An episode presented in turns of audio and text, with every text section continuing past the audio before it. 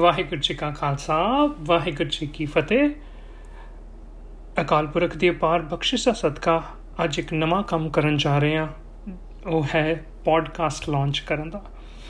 ਹੁਣ ਸੁਭਾਵਕ ਹੀ ਹੈ ਕਿ ਮਨ ਦੇ ਵਿੱਚ ਇਹ ਕੁਐਸਚਨ ਆਏਗਾ ਕਿ ਕਿਉਂ ਪੋਡਕਾਸਟ ਲਾਂਚ ਕਰਨਾ, ਵਾਏ ਪੋਡਕਾਸਟ। ਅਤੇ ਦੂਜਾ ਜੋ ਕੁਐਸਚਨ ਆਏਗਾ ਉਹ ਹੈਗਾ ਕਿ ਇਸ ਪੋਡਕਾਸਟ ਦਾ ਨਾਮ ਕੀ ਆ, ਵਾਟ ਡੂ ਵੀ ਕਾਲ ਦਿਸ। ਸੋ ਆਓ ਮੈਂ ਕਿਹਾ ਚਲੋ ਦੋਨੋਂ ਚੀਜ਼ਾਂ ਸ਼ੇਅਰ ਕਰ ਲਈਏ ਸ਼ੁਰੂ ਦੇ ਵਿੱਚ ਹੀ। ਸੋ ਜਿਹੜੇ ਜਿਹੜੇ ਸਾਡੇ ਨਾਲ ਜੁੜੇ ਹੋਏ ਨੇ ਉਹਨਾਂ ਨੂੰ ਪਤਾ ਹੈ ਕਿ ਆਪਣੀਆਂ ਗੁਰਮਤ ਕਲਾਸਾਂ ਜਿਹੜੀਆਂ ਨੇ ਪਿਛਲੇ ਕਾਫੀ ਸਮੇਂ ਤੋਂ ਚੱਲ ਰਹੀਆਂ ਹਨ। ਇਨਫੈਕਟ ਮੈਂ ਆਪ ਵੀ ਕਲਾਸਾਂ ਪਹਿਲਾਂ ਇੰਡੀਆ ਦੇ ਵਿੱਚ ਲਗਾਉਂਦਾ ਰਿਹਾ, ਅਟੈਂਡ ਕਰਦਾ ਰਿਹਾ, ਫਿਰ ਅੱਗੇ ਚੱਲ ਕੇ ਦੁਬਈ ਦੇ ਵਿੱਚ ਲਗਾਈਆਂ ਅਤੇ ਉੱਥੇ ਆਪ ਵੀ ਲਗਾਉਣ ਦਾ ਮੌਕਾ ਮਿਲਿਆ, ਫਿਰ ਯੂ ਐਸ ਦੇ ਵਿੱਚ ਲੱਗੀਆਂ ਕਲਾਸਾਂ, ਅਤੇ ਹੁਣ ਪਿਛਲੇ ਕੁਝ ਸਮੇਂ ਤੋਂ ਔਨਲਾਈਨ ਚੱਲਦੀਆਂ ਪਈਆਂ ਨੇ।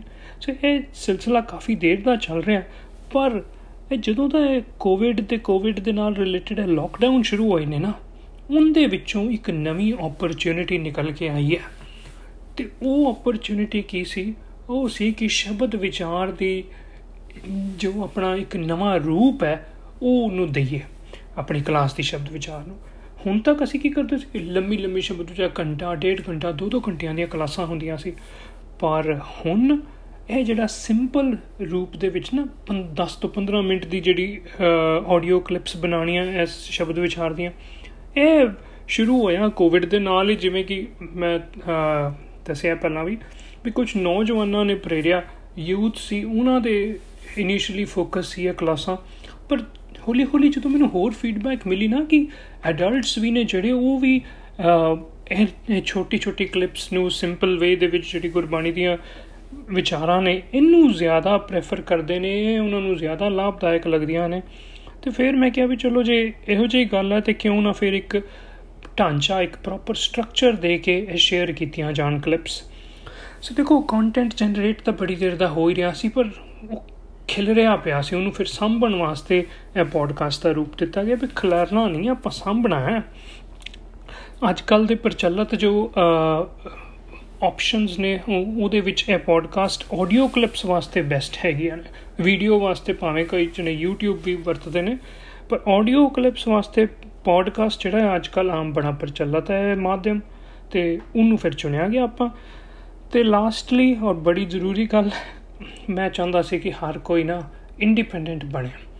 ਮੈਂ ਕੀ ਰੀਅਲਾਈਜ਼ ਕੀਤਾ ਕਿ ਕਾਫੀ ਜਣੇ ਮੇਰੇ 'ਤੇ ਡਿਪੈਂਡੈਂਟ ਹੁੰਦੇ ਸੀ ਇਹ ਕਲਿੱਪਸ ਵਾਸਤੇ। ਕਦੀ ਕਦੀ ਕੀ ਹੁੰਦਾ ਸੀ, ਕੋਈ ਕਲਿੱਪਸ ਥੋੜ੍ਹੇ ਸਮੇਂ ਬਾਅਦ ਵਟਸਐਪ ਵਗੈਰਾ 'ਤੇ ਜਿੱਦਾਂ ਸ਼ੇਅਰ ਹੁੰਦੀਆਂ ਸੀ, ਅਤੇ ਕੁਝ ਸਮੇਂ ਬਾਅਦ ਉਹ ਚੱਲਣੀਆਂ ਬੰਦ ਹੋ ਜਾਂਦੀਆਂ ਨੇ।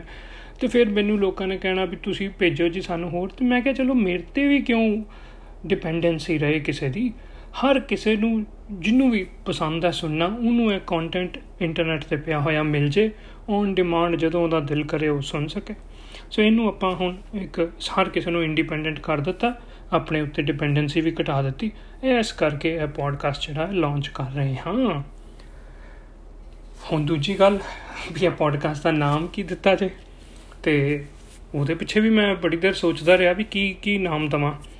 ਫਾਈਨਲੀ ਮੈਂ ਇਸ ਗੱਲ 'ਤੇ ਕਨਕਲੂਡ ਕੀਤਾ ਕਿ ਇਹਦਾ ਨਾਮ ਰੱਖਦੇ ਹਾਂ ਨਵਤੇਜ ਗੁਰਬਾਣੀ ਸੀਰੀਜ਼।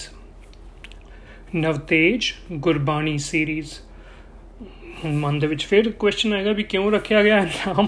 ਅਤੇ ਸਭ ਤੋਂ ਪਹਿਲਾਂ ਤਾਂ ਦੇਖੋ, ਗੁਰਬਾਣੀ ਸੀਰੀਜ਼ ਇਸ ਕਰਕੇ ਰੱਖ ਰਿਹਾ ਕਿਉਂਕਿ ਆਪਣਾ ਜੋ ਸਟਰਕਚਰ ਹੈ ਇਸ ਸ਼ਬਦ ਵਿਚਾਰ ਦਾ, ਜੋ ਢਾਂਚਾ ਆਪਾਂ ਅਪਣਾਇਆ ਇਸ ਸ਼ਬਦ ਵਿਚਾਰ ਵਾਸਤੇ, ਉਹ ਹੈ ਕਿ ਆਪਾਂ ਹਰ ਇੱਕ ਬਾਣੀ ਨੂੰ ਇੱਕ ਸੀਰੀਜ਼ ਦੀ ਤਰ੍ਹਾਂ ਵਿਚਾਰ ਰਹੇ ਹਾਂ। ਭਾਵ ਕਿ ਉਸ ਬਾਣੀ ਦੇ ਵਿੱਚ ਜਿਹੜੀ ਕੰਟੀਨਿਊਟੀ ਹੈ ਮੈਸੇਜਿੰਗ ਦੀ, ਜਿਹੜਾ ਥੀਮ ਹੈ ਮੇਨ ਉਹਦਾ, ਉਹ ਥੀਮ ਇੱਕ ਸੀਰੀਜ਼ ਦੇ ਵਿੱਚ ਸੀਜ਼ਨਸ ਅਤੇ ਐਪੀਸੋਡਸ ਦੀ ਤਰ੍ਹਾਂ ਉਹ ਉਸ ਤਰੀਕੇ ਨਾਲ ਆਪਾਂ ਬਣਾਇਆ ਹੈ। ਜਿੱਦਾਂ ਸੁਖਮਨੀ ਸਾਹਿਬ ਦੀ ਬਾਣੀ ਨੂੰ ਆਪਾਂ ਕਿਹਾ ਹੈਪੀਨੈਸ ਸੀਰੀਜ਼, ਵੀ ਉਹਦੇ ਵਿੱਚ ਜਿਹੜਾ ਹੈਪੀਨੈਸ ਵਾਲਾ ਕਾਮਨ ਥੀਮ ਹੈ, ਕਿਵੇਂ ਉਹ ਚੱਲਦਾ ਹੈ ਸਾਰੀਆਂ ਅਸ਼ਟਪਦੀਆਂ ਦੇ ਵਿੱਚ, ਉਹ ਆਪਾਂ ਇਕੱਠਾ ਕਰਕੇ ਉਹਨੂੰ ਆਪਾਂ ਸੀਜ਼ਨ ਵਨ ਕਹਿ ਦਿੱਤਾ। ਅਤੇ ਉਹ ਸੀਜ਼ਨ ਵਨ ਦੇ ਵਿੱਚ ਫਿਰ ਅੱਗੋਂ ਪੱਚੀ ਐਪੀਸੋਡ ਨੇ।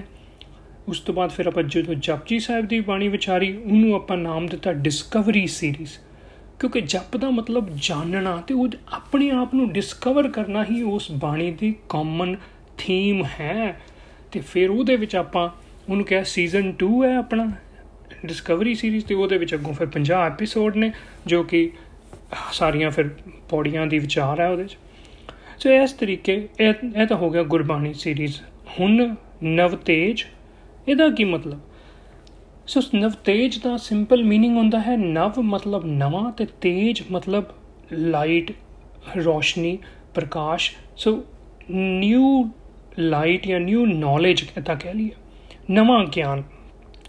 ਮੇਰੇ ਵਾਸਤੇ ਇਹ ਨਵਾਂ ਗਿਆਨ ਹੀ ਹੈ। ਮੈਂ ਬੜੀਆਂ ਚੀਜ਼ਾਂ ਉਹ ਗੱਲਾਂ ਕਰ ਰਿਹਾ ਜੋ ਮੈਂ ਆਪ ਨਵੀਆਂ ਸਿੱਖੀਆਂ ਹਨ। ਹਾਂ, ਜਦੋਂ ਵੀ ਕੋਈ ਨਵਾਂ ਕੰਟੈਂਟ ਕ੍ਰੀਏਟ ਹੋ ਰਿਹਾ ਹੈ ਨਾ, ਉਸ ਨਵੇਂ ਨੂੰ ਅੱਗੇ ਫੈਲਾਉਣਾ ਜਦੋਂ, ਉਦੋਂ ਉਹਨੇ ਹੋਰ ਨਵਾਂ ਨਵਾਂ ਬਣ ਜਾਣਾ। ਉਹ ਨਵੇਂ ਦੇ ਵਿੱਚ ਵੀ ਹੋਰ ਨਿਖਾਰ ਆਏਗਾ। ਮੈਂ ਸਮਝਾਉਣਾ ਹੈ ਕੀ ਹੈ, ਪਰ ਇੱਦਾਂ ਇੱਦਾਂ ਕਹਿ ਲਓ ਵੀ ਜਦੋਂ ਮੰਨ ਲਓ ਆਪਾਂ ਕੋਈ ਡਿਸ਼ ਬਣਾਉਣੀ ਹੈ, ਕੋਈ ਕੋਈ ਸਵਾਦਲਾ ਭੋਜਨ ਖਾਣਾ ਬਣਾਉਣ ਲੱਗੇ ਹਾਂ, ਅਤੇ ਉਹਦੇ ਵਾਸਤੇ ਆਪਾਂ ਰੈਸਪੀ ਪਹਿਲਾਂ ਲੱਭਦੇ ਹਾਂ ਵੀ ਕੀ ਖਾਈਏ, ਕਿਵੇਂ ਬਣਾਈਏ ਇਹ। ਅਤੇ ਉਹ ਜਿਹੜੀ ਰੈਸਪੀ ਆਪਾਂ ਨੂੰ ਮਿਲਦੀ ਹੈ, ਭਾਵੇਂ ਕੋਈ ਵੀਡੀਓ ਹੈ, ਭਾਵੇਂ ਕੋਈ ਕਿਤਾਬ 'ਚੋਂ ਆਪਾਂ ਲੈ ਰਹੇ ਹਾਂ ਰੈਸਪੀ, ਉਹ ਸਾਨੂੰ ਤਰੀਕਾ ਦੱਸਦੀ ਹੈ ਵੀ ਕਿੱਦਾਂ ਕਿੱਦਾਂ ਬਣਾਈਏ। ਪਰ ਸਿਰਫ ਰੈਸਪੀ ਲੈਣ ਦੇ ਨਾਲ ਹੀ ਸਾਡਾ ਪੇਟ ਨਹੀਂ ਭਰ ਜਾਂਦਾ। ਪੇਟ ਕਦੋਂ ਭਰਦਾ? ਤ੍ਰਿਪਤੀ, ਸੈਟਿਸਫੈਕਸ਼ਨ ਕਦੋਂ ਹੁੰਦੀ ਹੈ? ਜਦੋਂ ਅਸੀਂ ਉਹ ਡਿਸ਼ ਨੂੰ ਫਿਰ ਆਪ ਕੁੱਕ ਕਰਦੇ ਹਾਂ, ਬਣਾਉਂਦੇ ਹਾਂ ਉਹ ਰੈਸਪੀ ਦੇ ਹਿਸਾਬ ਨਾਲ। ਪਰ ਤੁਸੀਂ ਦੇਖੋ, ਜਦੋਂ ਵੀ ਆਪਾਂ ਉਹ ਡਿਸ਼ ਬਣਾਉਂਦੇ ਹਾਂ, ਜ਼ਰੂਰੀ ਨਹੀਂ ਕਿ ਅਸੀਂ ਰੈਸਪੀ ਜਿਉਂ ਦੀ ਤਿਉਂ ਫੋਲੋ ਕਰਦੇ ਹਾਂ। ਥੋੜ੍ਹੇ ਬਹੁਤੇ ਸਵਾਦ ਅਨੁਸਾਰ ਆਪਾਂ ਕੁਛ ਅੱਗੇ ਪਿੱਛੇ ਚੀਜ਼ਾਂ ਵੀ ਕਰਦੇ ਹਾਂ, ਔਰ ਕਰਨੀਆਂ ਵੀ ਚਾਹੀਦੀਆਂ ਨੇ।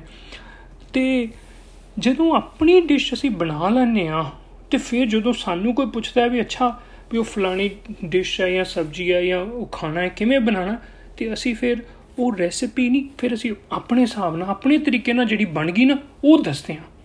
ਉਹ ਰੈਸਪੀ ਵੀ ਨਵਾਂ ਗਿਆਨ ਸੀ ਜਿਹੜਾ ਲਿੱਤਾ, ਪਰ ਉਹਦੇ ਵਿੱਚ ਅਸੀਂ ਇੱਕ ਹੋਰ ਨਿਖਾਰ ਲਿਆ ਹਾਂ ਜਦੋਂ ਉਸ ਗਿਆਨ ਨੂੰ ਅਸੀਂ ਆਪਣਾ ਗਿਆਨ ਬਣਾ ਲਿੱਤਾ, ਜਦੋਂ ਆਪਣੀ ਪ੍ਰੈਕਟਿਸ ਵਿੱਚ ਲੈ ਕੇ ਆਏ, ਜਦੋਂ ਆਪਣੇ ਸਵਾਦ ਅਨੁਸਾਰ ਕੁਝ ਚੀਜ਼ਾਂ ਵਧਾਈਆਂ ਘਟਾਈਆਂ। ਉਹ ਵੀ ਬੜਾ ਜ਼ਰੂਰੀ ਹੈ।